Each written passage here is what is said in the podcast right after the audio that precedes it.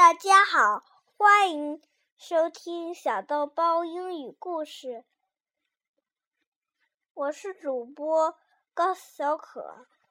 我们好久没录节目了，今天我给你们讲一个故事，是《Frog and Toad》系列的，名字叫《Down the Hill》。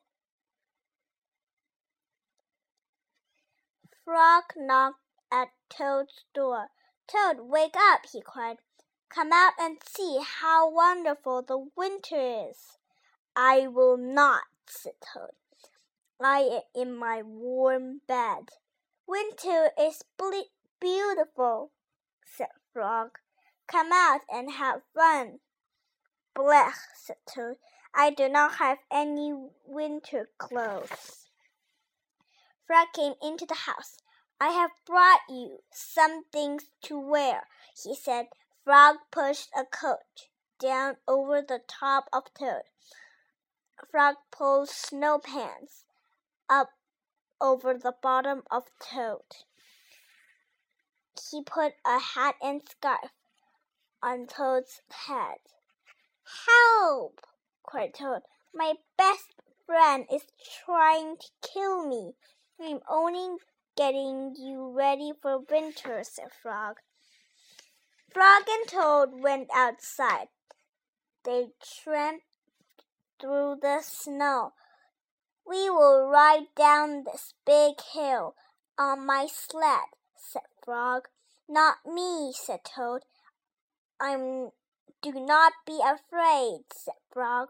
I will be with you on the sled. I will be a fine fast ride. Toad, you sit in front. I will sit right behind you. The sled began to move down the hill.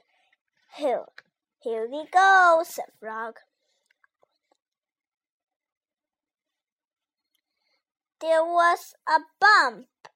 Frog fell off the sled.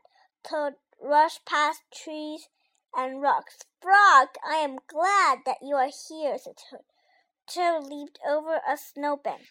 I could not steer the sled without you, Frog, he said. You are right. Winter is fun. A crow flew nearby. Hello, Crow, shouted Toad.